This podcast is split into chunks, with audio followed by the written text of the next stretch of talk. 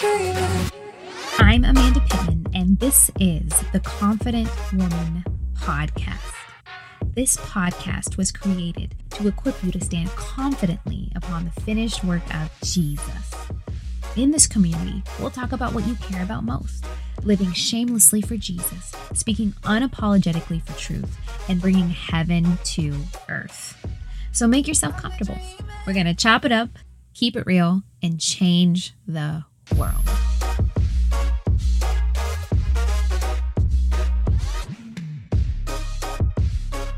So we need to focus on what our approach to God is. And the only way that we can attack our approach to God is look at what the scripture says. So we're going to dig into some scripture today in Genesis from the very beginning. From the very beginning, the enemy was after your approach to God, the way that you see God, the way that you relate to God. So we're going to dig right into that. We're going to do it kind of Bible study style.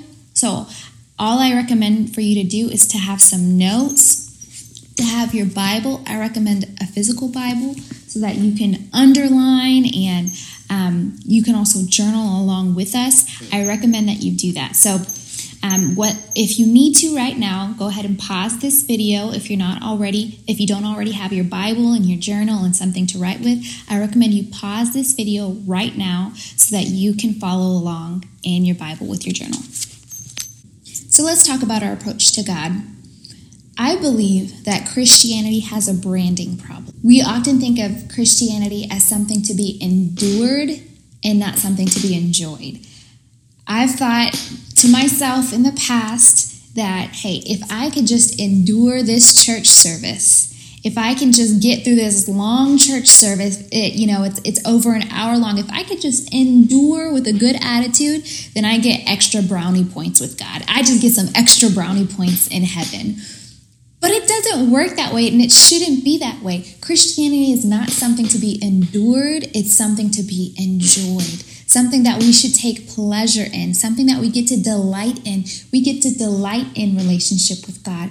And so, no, you don't get extra brownie points if you're enduring a boring church service. No, we need to actually learn to enjoy our relationship with God, and there's absolutely nothing wrong with enjoying our relationship with God. If heaven was just this terrible place that nobody wanted to be in because we had to endure it for the rest of eternity, then why would anyone want to go there? No, if we learn to enjoy our relationship, not just learn, because that word can connotate that it's not fun or uh, it's something that we just have to figure it out. No, if we if we get to enjoy our relationship with God the way it was designed to be enjoyed, then it's going to make eternity that much sweeter because we'll be able to say, I enjoyed you, Lord, while I was here on earth, and now I get to spend the rest of eternity with you. So, our relationship with God is not something to be endured, but it's something to be enjoyed.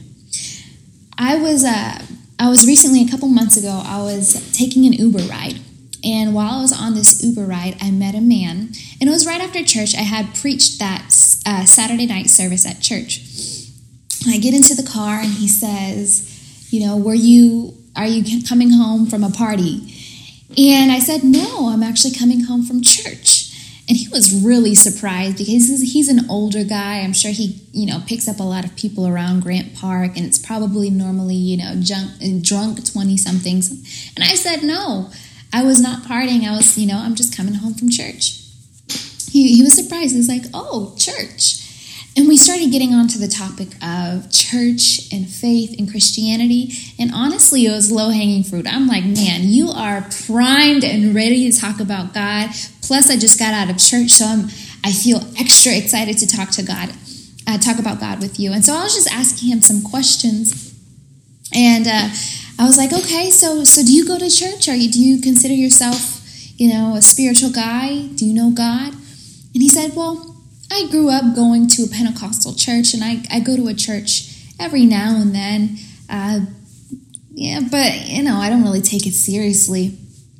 And so I started to ask him, so what what is it that is keeping you from God? Well, what is it that's keeping you from really knowing God and and going all in on church. And he was saying something to the effect of following God is hard.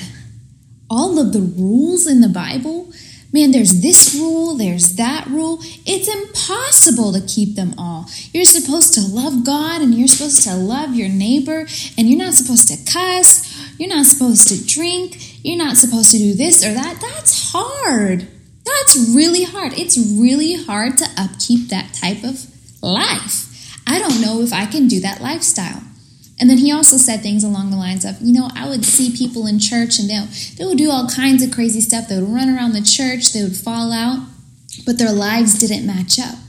So they would preach about these things. You should do this, you should do that, you should do this, follow this rule, follow that rule. Yet when I looked at their life, their life was not a reflection of that. And so I really resonated and related to this man. And, and I, I just kept telling him, you know, following the rules is not Christianity. You can actually follow all of the rules and be far from God and not even know God.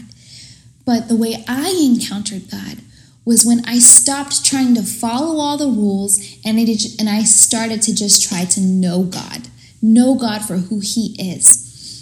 And whenever I started praying and reading the Bible, not from a place of religion, but from a place of, I want to figure out who this God is, that's when God captured my heart.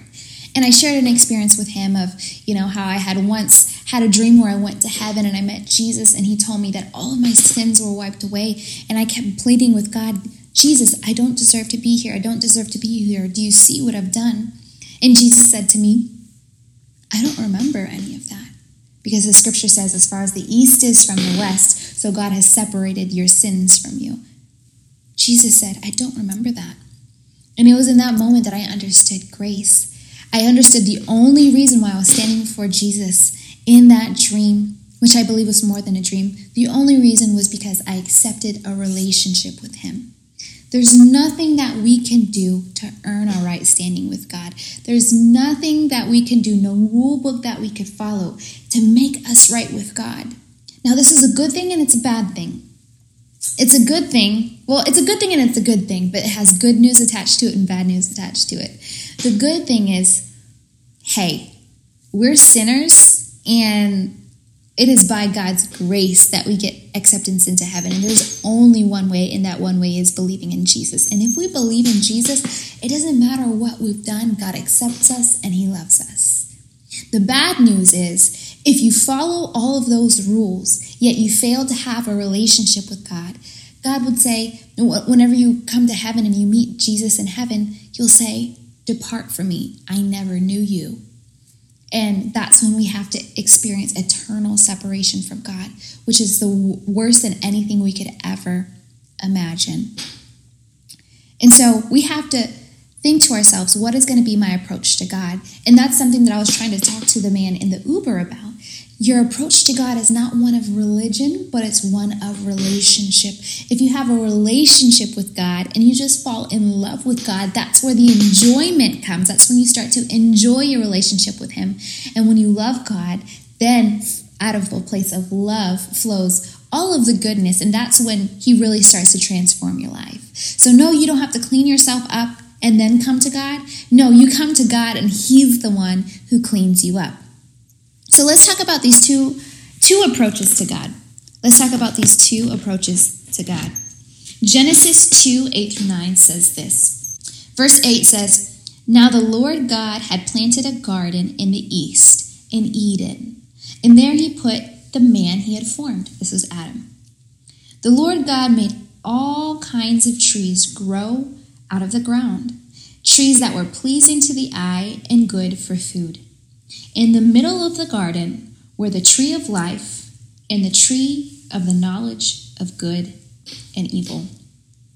Now, what's really interesting about this scripture is whenever I was growing up, I always imagined that the tree of life was just among all the other trees, and in the middle of the garden was just this tree of knowledge of good and evil. So it was this worst temptation. But it actually says this is that in the middle of the garden were the tree of life and the tree of the knowledge of good and evil. So here they are both in the middle of the garden. Now the tree of life and the tree of knowledge of the good and, of the knowledge of good and evil represents two different approaches to God, two different ways that we can look at God. And one approach to God is life, and the other approach to God is knowledge. One approach to God is relationship, the other approach to God is religion. So the tree of life represents a life giving relationship with God, and the tree of the knowledge of good, and evil represents a religion based, rules based, knowledge based view of God. Behavior modification isn't life transformation, and we need to have a true conviction about this. Like I mentioned, you can do all of the right things, but that doesn't mean that God has actually transformed you from the inside out. So we need to understand that, hey, the closer we get to God, the more He transforms us, and it's out of the abundance of the heart, and, and it's a work that He's done in us that causes us to change. Genesis 3 and 1 through 7 says this Now the serpent was more crafty than any of the wild animals the Lord God had made. He said to the woman, Did God really say, You must not eat from the tree in the garden? The woman said to the serpent, We may eat from the trees in the garden. This was Eve. But God did say, You must not eat from the tree that is in the middle of the garden. You must not touch it, or you will die. You will not certainly die, the serpent said to the woman. For God knows that when you eat it, your eyes will be open and you'll be like God, knowing good and evil. When the woman saw the fruit of the tree was good for food and pleasing to the eye, and also desirable for gaining wisdom, she took some and ate it. She also gave some to her husband, who was with her, and he ate it. Then the eyes of both of them were opened, and they realized they were naked. So they sewed fig leaves together and made coverings for themselves. You know what's really interesting that's not really talked about when, whenever we looked looked at this scripture is that Satan didn't try to tempt Eve with evil. He didn't try to tempt Eve with something that was blatantly wrong he tried to tempt Eve with something that seemed godly, something that seemed good, something that seemed desirable. And what was that thing? Satan's attempt to derail your life isn't always to get you to do bad things. In this case, the enemy was appealing to Eve's desire to be godly. He said, You'll be like God. Your eyes will be open.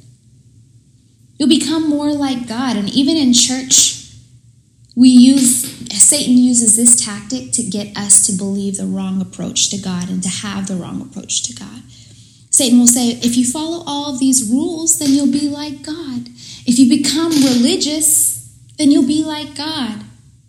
Not understanding that it's a relationship with God that makes us more like Him.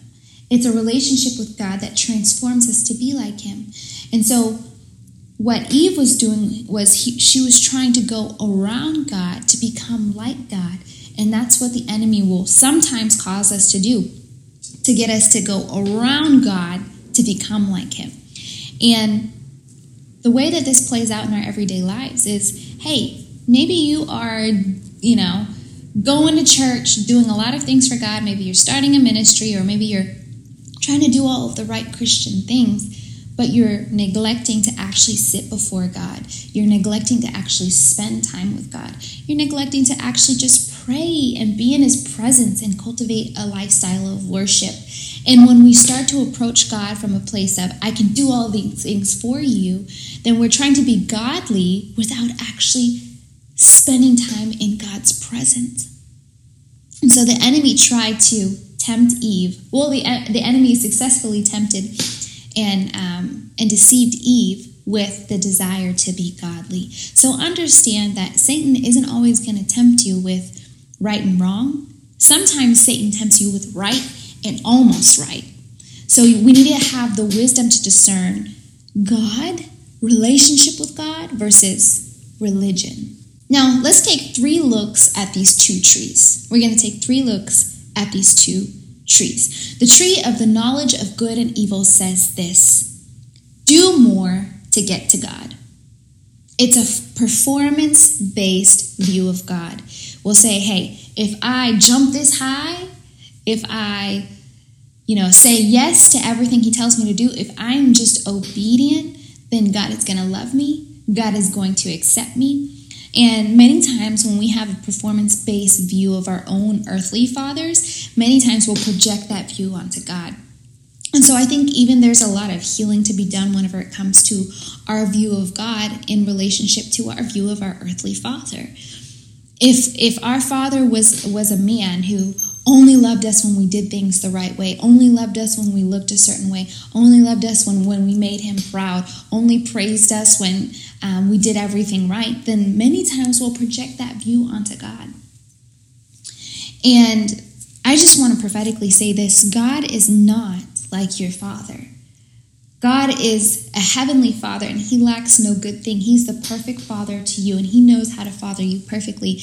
And he does not have a performance based view of you. He loves you before you ever did anything. The scripture says, while we were yet sinners, Christ died for us. So God loved you before you could do a thing. So it is from, it is a satanic view of God. And I can say that in full confidence because it comes from the tree of the knowledge of good and evil it is a satanic view of God to say, God only loves me if I do this and that. I have performance based view of God. But the tree of life says, receive the fact that Jesus has already done it. You can't do more to get to God. Jesus has already paid the price. You can't do more to get to God. Now you can spend time with Him to grow in relationship with Him, but you can't do more to get to God. Jesus has already done it. That's what the tree of life says. Let's go to John 5 39 through 40. John 5 39 through 40. I'm there. All right. John 5 39 through 40 says this You study the scriptures diligently because you think that in them you have eternal life. These are the very scriptures that testify about me, yet you refuse to come to me to have life. I'll say it one more time because this scripture is so powerful. Take your time and read it with me. And these are in red letters. This is Jesus who is speaking. You study the scriptures diligently because you think that in the scriptures you have eternal life. These are the very scriptures that testify about me, yet you refuse to come to me to have life. Jesus is saying this The Bible is powerful, it is the Word of God. However, the scriptures are not God in the fact that you'll you're not going to get eternal life. You're not going to get into heaven just by reading the Bible. The demons can read the Bible. People who don't believe in God can read the Bible. Atheists can read the Bible. Anybody can read the Bible. The Bible does not give you eternal life. No, the God of the Bible gives you eternal life. So you, you don't go to the Bible to find relationship. You go to God for a relationship. And you just go to the Bible to learn about God. The Bible testifies about God. The Word of God tells you about who God is. It helps you to learn about His character. It, it helps you to grow closer to Him. But it is not your way to eternal life. The scripture says there is one way, and that one way is Jesus. And the way that you get to Jesus is through prayer. You sit as you sit at his feet and you say, "Jesus, I know that I am a sinner and I confess my sins to you. I've done this, I've done that, I've done this, I've done that. There are so many things that I confess to you and I and I just put them before your feet and I say, "I need you, Jesus. Come into my life. Be Lord of my life. I give my life to you. I submit my life to you and Jesus, you are the Lord of my life." And after you do that, you start to cultivate a one on one prayer life with God. And we ask, we, we may wonder to ourselves, how do I gauge my relationship with God? And your relationship with God is gauged by your prayer life. How much time are you spending in prayer? How, and how much quality time are you spending in prayer? Um, there's there's a difference between you know I'm going to section off the first 10 minutes of my day to spend with God and you know what I'm truly going to become a friend of God to where I'm conversing with him throughout the day because I see him as someone who I can reach out to at any point at any moment and I can continue to have this conversation with God. And so instead of looking to rules and regulation and even the word of God to relate to God, no, you can confidently approach the throne of, throne of God through prayer. And you can open up your mouth and have a conversation with God and truly build a relationship with God. It's not the scriptures that get you there, it's that relationship that gets you there. So that was the first, first look. The second one the tree of the knowledge of good and evil says, keep trying to get God's approval because God is inherently mad. You've got to be very careful of what your view of God is. If we think that we have to keep getting God's approval and that he's mad, then we're going to think, okay, I'm I'm already starting at a deficit. I got to work my way up. I got to work my way into right standing with God. So, hey, I know that Jesus died for me. I know that Jesus saved me, but God is an angry God. He's mad at me. He's waiting for me to fail. In fact, I have to actually come from a deficit to work my way towards Him. But that's not the right approach to God. God is not inherently angry. It's the love of God that draws us here. The tree of life says, receive the fact that God already loves you. We love God because He first loved us. We love God because He first loved us. Romans 5 8, like I mentioned, while we were still sinners, Christ died for us. We need to have this view of God that He loves us and He is inherently pleased with us. So we need to change our self talk when it comes to God. Instead of thinking God's going to be mad at me, God is going to strike me dead, God's angry with me. No, our inherent self talk needs to be God loves me, God graces me. He loves me even when I do wrong. He loves me even when I sin. There's nothing that can snatch me out of the Father's hand. Now, here is the last thing that the tree of the knowledge of good and evil says it says, Obey out of duty. But the tree of life says, Obey out of delight. It's not, I have to pray, I have to go to church, I have to worship out of duty. It's, I get to pray. I get to go to church. I get to worship God. Hallelujah. What a privilege. I get to do this. Out of the delight in my heart, I get to come near to God. I get to spend time in the presence of the Almighty, in the King of Kings, in the Lord of Lords' presence. I get to bow before Him. I get to stand confidently before Him. I get to twirl around and, and spend time with Him as if He was my friend, as if I, I, get to walk closely with God. It's a privilege, it's a delight. Thank you, God, for choosing me.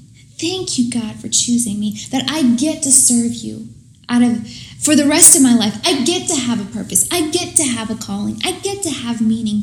I get to have uh, deliverance from my past. I get to walk in the newness of life. It's out of delight. Let's look at 1 John 5 3. 1 John 5 3 says, In fact, this is love for God, to keep his commands. And his commands are not burdensome. For everyone born of God overcomes the world.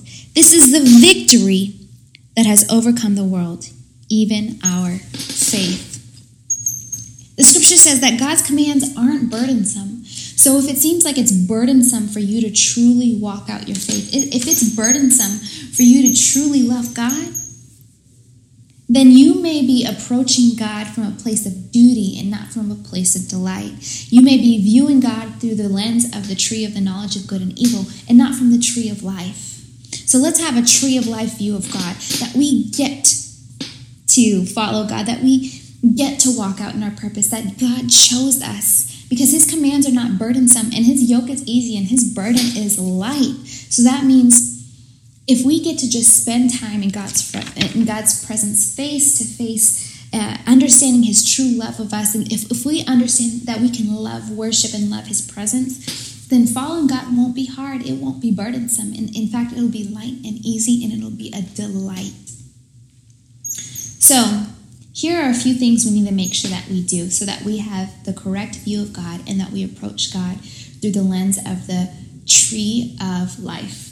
Number one, we need to fall in love with Jesus. And the way that we fall in love with Jesus is that we know who he is and we know what he has done for us. John 14, 15 says, If you love me, you'll do what I command. Now, there are two different ways that you can read the scripture. If you love me, you'll do what I command. So, first, let me read it from the tree of the knowledge of good and evil. if we read it from the perspective of the knowledge of the tree of good and evil, um, then we'll read it like this. If you'll if you love me, then you'll prove your love to me. Prove it. Prove you love me. Do what I say. And I'll be honest, for most of my life, that's the way I read this scripture. That was my view of God. But let's actually change the lens, change the perspective from which we're reading this. What if we put on a new filter and we read it through the lens of the tree of life? If you love me, you'll do what I command. Simple, because you love me. So fall in love with me, and doing what I command is, is an afterthought. Doing what I command comes flows out of that. It's not you have to prove to me that you love me. It's that, hey, my commandments are going to be an outflowing delight of your heart if you love me.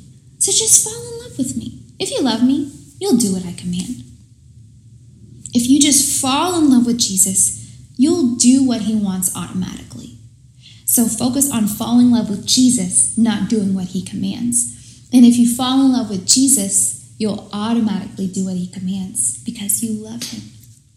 Number two, serve God through relationships, not rules. Serve God through relationship, not rules. Let's look at Matthew 5 17. Matthew 5 17 says this Do not think that I have come to abolish the law or the prophets. I have not come to abolish them, but to fulfill them. Now, this is Jesus speaking. And before Jesus came to earth, there was an Old Testament law that everybody had to fulfill, and we had to follow all of the rules. And if we didn't follow the rules, then we had to take a piece of cattle, like a goat or a sheep or a ram or something, and we would have to sacrifice that on an altar. And that shedding of blood would cover the sins that we had done. It was a very rules based relationship with God, and it was impossible for everyone to fulfill the law at all times. And it was very hard to upkeep. So Jesus comes in, and when Jesus is speaking to these people, he says, I haven't come to do away with the law, I haven't done to get rid of it, but I've come to fulfill it because Jesus is that sacrifice. And so the scripture goes on to talk about it and says the scripture, instead of being written on tablets like the Ten Commandments, and instead of just being, being written, you know, Torah style, the scripture is going to be written on our hearts. The rules are going to be written on our hearts. The law is going to be written on our heart.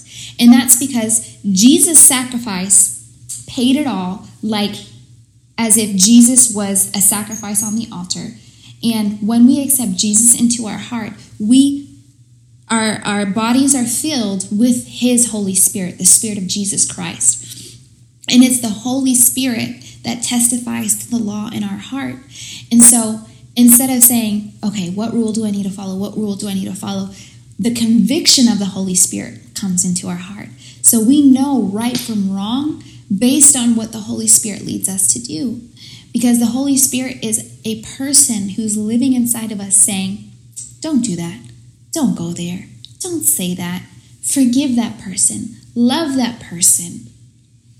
And when we follow the conviction of the Holy Spirit, and we're reading the Bible and we're having a true relationship with God, then we are going to do everything that God wants us to do from a place of love and from a place of relationship, not rules. We won't have to follow every single rule that's written in the Bible because the rules are written on our heart. And we want to fulfill that because we love Jesus. Temptation is a test of your relationship with God, not your self control. So instead of trying to just become super disciplined in order to please God, just focus on becoming closer to God. The closer you are to God and the stronger your relationship is, the less you'll have a taste for sin, the less you'll desire to sin because you don't want to break God's heart. You're in love with Him. Why would you want to break someone's heart if you're in love with them? It's kind of like a marriage relationship tem- to extramarital temptation is not truly a test of your discipline, it's a test of how much you love your spouse. If I love my husband, there's no temptation that would ever cause me to want to be with anyone else. Why is that? because I love him so much. I'm not focused on anyone else because I'm madly in love. It's the same thing with our relationship with God. If you're madly in love with God, then temptation loses its touch. It's, it's not a test of your self control. It's not self control that's causing you to wander in, in sin. It's your love for God. If you just fall more deeply in love with God and, and you truly value that relationship, then it's going to make overcoming temptation so much easier. Number three, respond to all sin with life. Respond to all sin with life.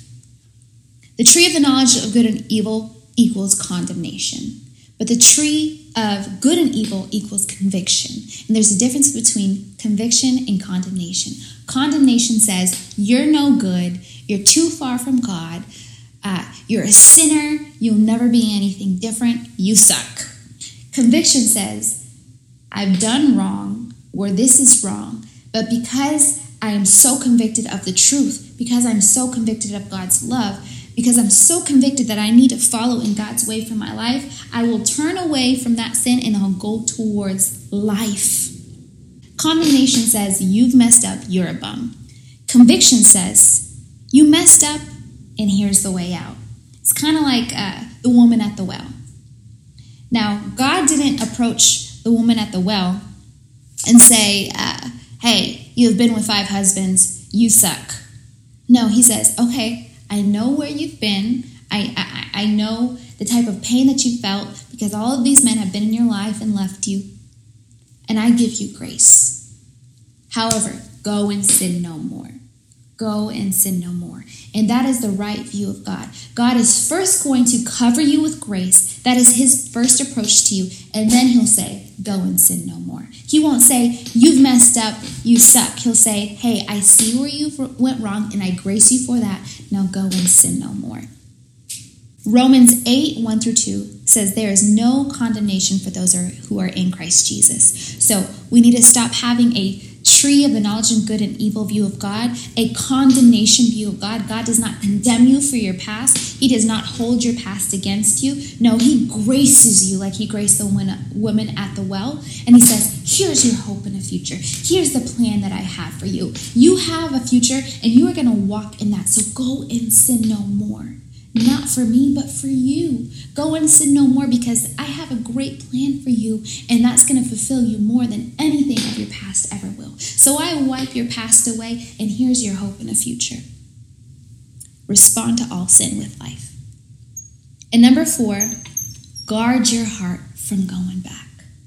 You have to keep that tree of life view of God, and you do that by guarding your heart from going back. So, what are you going to do to be godly? You have to make a choice. You have to make the choice to just fall in love with Jesus. You have to make the choice to make prayer a habit, not from a place of duty, but from a place of delight. I get to pray to God, I get to be with Him. Let's go to Deuteronomy 30 19. Deuteronomy 30 19. Deuteronomy 30 19 says, This day I call the heavens and the earth as witnesses against you, that I have set before you life and death, blessings and curses. Now choose life so that you and your children may live, and that you may love the Lord your God, listen to his voice, and hold fast to him. I love this scripture. Deuteronomy 30 and 19 is saying, You have the option. You can choose life. And God has set before you the options life or death, blessings or curses. And you have the opportunity to choose life. You have the opportunity to choose blessing. You have the opportunity to choose the tree of life and not the tree of the knowledge of good and evil. You have the opportunity to, to just fall deeply and madly in love with God. And it doesn't matter what's happened to you in your past because you have the opportunity to choose life for your future. And so make the commitment today that, hey, I'm going to choose joy. I'm going to choose delight. I'm going to choose a loving relationship with God that's not based on my works, that's not full of condemnation, but that's full of conviction that I want to follow in His ways from a place of love. I know that it's often tempting to go back to the wrong view of God, and that temptation comes from the enemy because the enemy doesn't want us to understand this beautiful grace that we have. He doesn't want us to understand this life giving relationship that we have with God. And so he'll try and tempt us to get us to continue to believe that we're too far from God. We're not good enough Christians. We need to pray harder, do things better. And that's not the way that God sees us. He sees us from the lens of love. And the more that we choose life and choose to see God through the filter of the tree of life, um, the more stable our foundation will be, and the more fulfilled we'll be here on earth. All right, guys, that's the end of today's conversation. If you're a part of the Confident Woman community, then do your part. Leave a review, a five star podcast rating, and spread the word. If you haven't already, join our Facebook community and follow us on Instagram at Confident Woman Co. As always, stay confident.